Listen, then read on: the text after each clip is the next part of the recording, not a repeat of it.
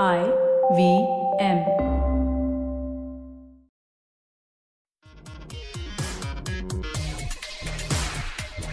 And good day to you folks, this is Chuck. And this is Naren. We are your hosts until they get replacements. And we are back with episode 2 of our little podcast, Simplified. Naren, did you ever think we'd get this far? Frankly, I never thought. Yeah. It's a dream come true, really.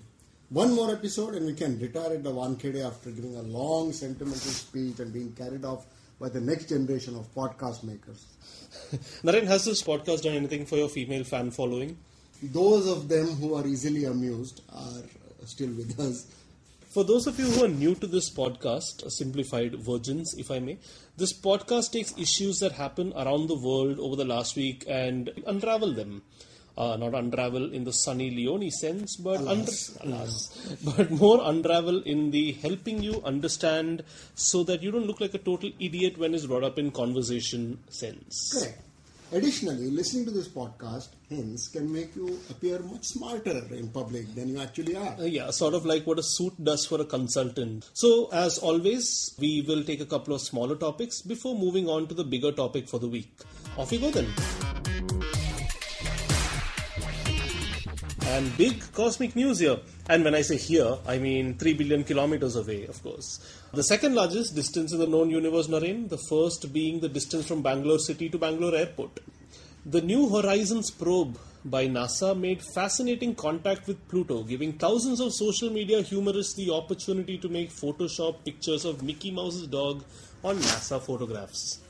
But Chuck, what does this mean for us? Surely we shot out a spaceship and got it to take what was the world's most expensive photograph. Is there any advantage to accrue to the human race out of all this? I mean, if they turn out to be Martians, we probably would have had the upper hand over the fate of the Milky Way to be decided by a solar marathon to Pluto and back. But anything apart from that? Yeah, a little bit. But before that, let's look at poor Pluto's unfortunate celestial experiences. So back in 1930, it was classified as a planet, but ever since the 90s, people have questioned that status because there were lots of similarly sized objects in the nearby Kuiper Belt. So it was basically the small outsider that nobody ever thought belonged to the rest of the cool group which just played along. So let's call it the Peter Pettigrew of the solar system. Later, the International Astronomical Union decided to embarrass it further by calling it a dwarf planet. Sort of like when a company doesn't fire you. It right-sizes you. Absolutely. Many turns and debates and petitions later. Pluto has a lot of fans, apparently. It's now a dwarf planet or a Plutoid or even a planet itself, depending on whom you ask. But in any case, the New Horizons probe was sent out to study the solar system, Pluto, the Kuiper Belt, and, that's really about it. I guess it's great scientific swag, but it's unlikely to have an effect on, say, world poverty or what the next iPhone might look like, although it might give Michael Bay new ideas of places to blow up. I'm just imagining photography snobs who are pissing NASA off by telling them they should have used flash. Imagine if the probe was controlled by a wedding photographer. Everybody together, please. Yes, Kuiper Belt, asteroids, please. Yeah. Ishmael, madam, smile. Thank you. And they always want everyone to come closer, right? I have a theory that the. You know, that the black holes got that way because the atoms are so close together that they can't get any closer, right? So that's because some gigantic cosmic wedding photographers been closer, please, and then everybody is, you know. So basically, what you're saying is a black hole is the world's largest Guju wedding reception. Right. So Iran is next. Not a line that you want to see when you're on holiday. So in this week's bulletin, Barack Obama, who recently evidently read Dale Carnegie's How to Win Friends and Influence People, has been winning friends and influencing people with a vengeance. He's opened diplomatic ties with his world-renowned cigar manufacturer Cuba and decided to ease sanctions on Iran, who in turn has promised to tone down its nuclear program. So you mean instead of blowing up the world in 2025, they're now going to do it in 2050? Something like that. But I think that's happy news. Israelis are livid, of course. For a long time, they've been the angry Doberman in the Middle East, while all the Arab states and Iran have been like the postmen. So everybody, they want to go there, but the Doberman bites them on the ass and they come back. And this deal is like giving the postman a big stick. So the Doberman is obviously not happy about it. Yeah. But no Doberman worth its salt would ever be daunted by a mere stick. That's true. Yeah. Israel will be fine. But basically, this is what's happened. Iran has promised to be a good boy and toned down the number of naughty centrifuges it has in exchange for a diplomatic pat on the head and access to the cookie jar of East sanctions. Yeah. Naren, Iran has 20,000 centrifuges as of now and will need to get that number down to 6,000. Nobody should be allowed 20,000 of anything. Not chocolate chip cookies, not mobile phones, not acres of land, not 3G spectrum, not pencils, not cats, definitely not nuclear centrifuges. Definitely. Naren, I can't say I'm a nuclear expert. My knowledge of nuclear physics stops at making jokes like, this is uranium, this is my anium. But even I can tell that 20,000 centrifuges means we probably won't have to wait till 2030 to see how the IPL pans out. Indeed. Not just that. Iran will be used to enrich its uranium only up to 3.67%, way below the 90% needed for a decently functioning. It also has to give up its 97% of its reserves. So now might be a good time to look for some listings on eBay. And the big issue of the week, this one has shaken the country by its very foundations. This is massive, Naren. The Chennai Super Kings and the Rajasthan Royals have been kicked out of the IPL. Yep, that's right. It's being called the 21st century version of the falling of the Chola and Mewar kingdoms. Yet another blow to the already embattled BCCI, which is down to its last 4,000 crores in the bank. Will they ever recover from this? One wonders. So a lot of confusion arises over the whole thing. And there are all sorts of names being dragged into this discussion. Lalit Modi, N. Srinivasan, Sreesanth, Dravid, Ravindra Jadeja, Meiyappan, Shilpa Shakti, even Dawood Ibrahim. How does one make head or tail of this? You missed out a very key name there, Naren. Vindudara Singh.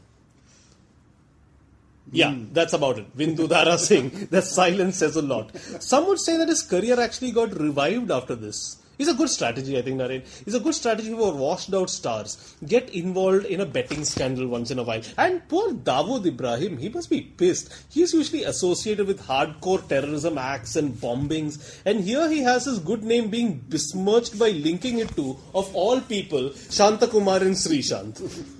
So basically, Naren, what happened is this. It all started a few years ago when some bookies paid three players from Rajasthan Royal to bowl badly. Ankit Chavan, Chandila, and, yes, Shanta Kumar and Sreesanth, the pride of Kerala. Now, paying Sreesanth money to bowl badly is, okay, now suppose the Vyapam scandal came across because bribers wanted the bribees to write wrong answers in their papers. Or say, paying a tatkal fee to the passport office to ensure that the passport actually comes later. Or to ask Anu Malik to make a shitty song.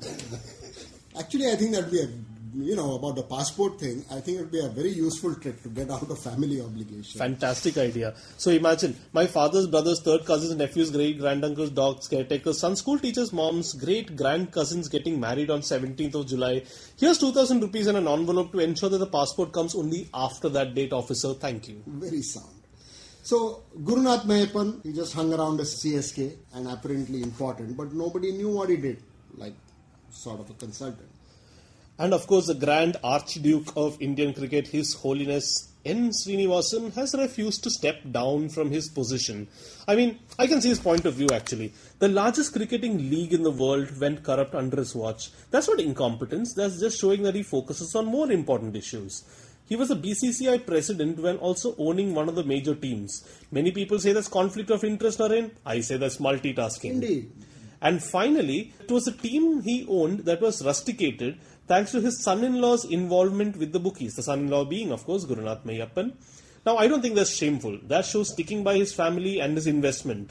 What sort of a coward would back down while a team he owned was expelled, almost admitting that, yeah, we did it? Srinivasan, I think, Naren, is to be celebrated, not reviled. Of course, with Srinivasan, this not stepping down is a pathological thing. I heard a touching tale of an aerobic instructor's travails with him. A touching tale? And Srinivasan? Yes. Tell me more. Apparently his family enrolled him into this aerobics class because, he was getting tubby. You don't say. Right? This class involved exercises with those stepper boards, step up, a step down and an up, up and down. Yes, so well, Srinivasan stepped up when the aerobic instructor said step up, but when she said step down, he absolutely refused. He was saying that he had nothing to do with anything that was happening. The poor lady who was conducting the class hasn't yet recovered, I'm told. Slow clap for you, Naren. I told you. Touching story.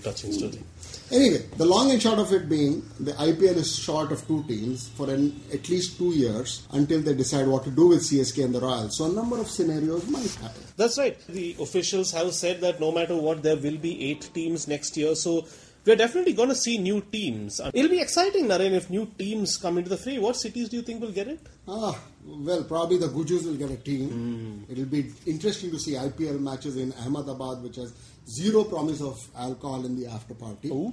And also, I'd like to see the Northeast get a team. Only I don't know if anyone actually cares for cricket over there. In any case, you must be quite elated. Why? You know why. I'll say it again. I don't think you'll need to. Come on. Okay, the Kochi Tuskers might be reinstated. Yes! The greatest team of them all. Eat your hearts out, Manchester United. The Tuskers are coming. Won't they call the Indie Commandos at some point? I have no idea what you're talking about, Naren. Let's move on. Amnesia, huh? Selective amnesia. Anyway, I can't imagine a scenario where Kochi has a team and Chennai doesn't. Twitter's gonna go wild. It's insane. Yeah, but anyway, let's focus on this chap Gurunath Meiyappan. Apart from having the most onomatopoeically pleasing name in the betting industry, he doesn't seem to have anything to do, Naren. He doesn't have a job, no position at CSK, nothing. He just seems to be hanging around most faithfully with the team in the capacity of, and this is real, enthusiast. What does enthusiast mean, Naren?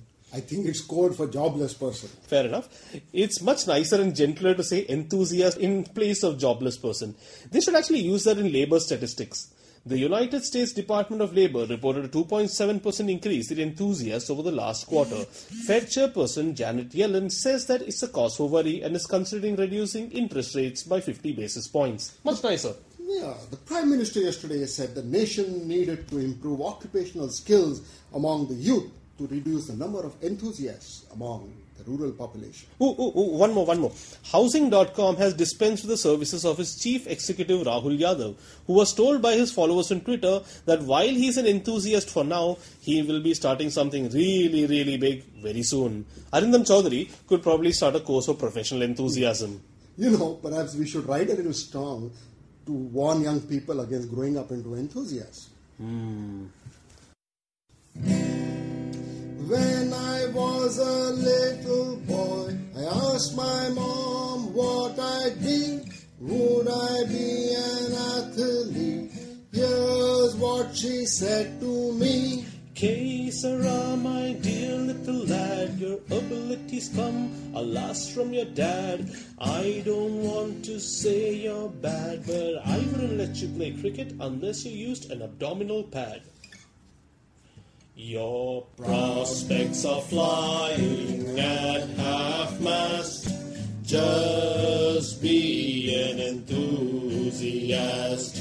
Playing football might end you in a cast. So just be a jobless enthusiast. I asked her again when I was older, what might I try? Office bear of an IPL team. This was her wise reply. Que sera, my dear little son. You once asked me if you could run. I think it would be best if you would be an enthusiast like G. Meiyappan. Your prospects are flying at half-mast. Just be an enthusiast. Your first basketball game might be your last. So just be a regular enthusiast. Your prospects are flying at half-mast. Just be an enthusiast. Play some bets and have a blast. Just be a jobless enthusiast. Just be a jobless enthusiast.